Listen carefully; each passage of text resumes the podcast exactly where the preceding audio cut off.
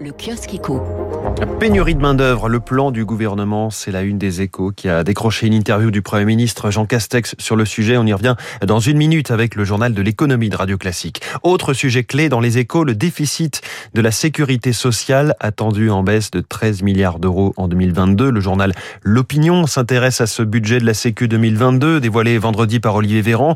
Déficit de 21 milliards l'année prochaine après 34 milliards en 2021 et 38 milliards en 2020.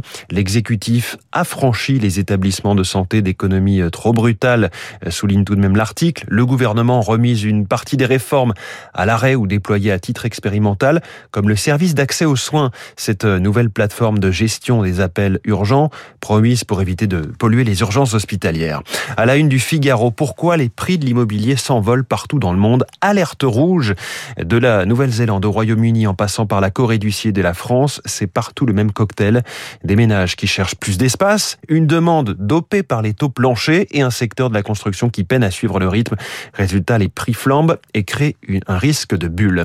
À lire dans le journal La Croix ce matin, un dossier sur la Chine et sa reprise en main de l'économie. Le président Xi Jinping ne cesse d'accroître son emprise sur l'économie, proche de se voir euh, confier un troisième mandat. Il s'efforce d'assurer la stabilité sociale d'un pays devenu très inégalitaire. Enfin, dans l'opinion, l'opinion relève avec ironie les destins croisés de la gare Montparnasse et de la gare du Nord à Paris. L'une a fait peau neuve et fait la part belle au commerce, Montparnasse, avec une inauguration juste avant le week-end.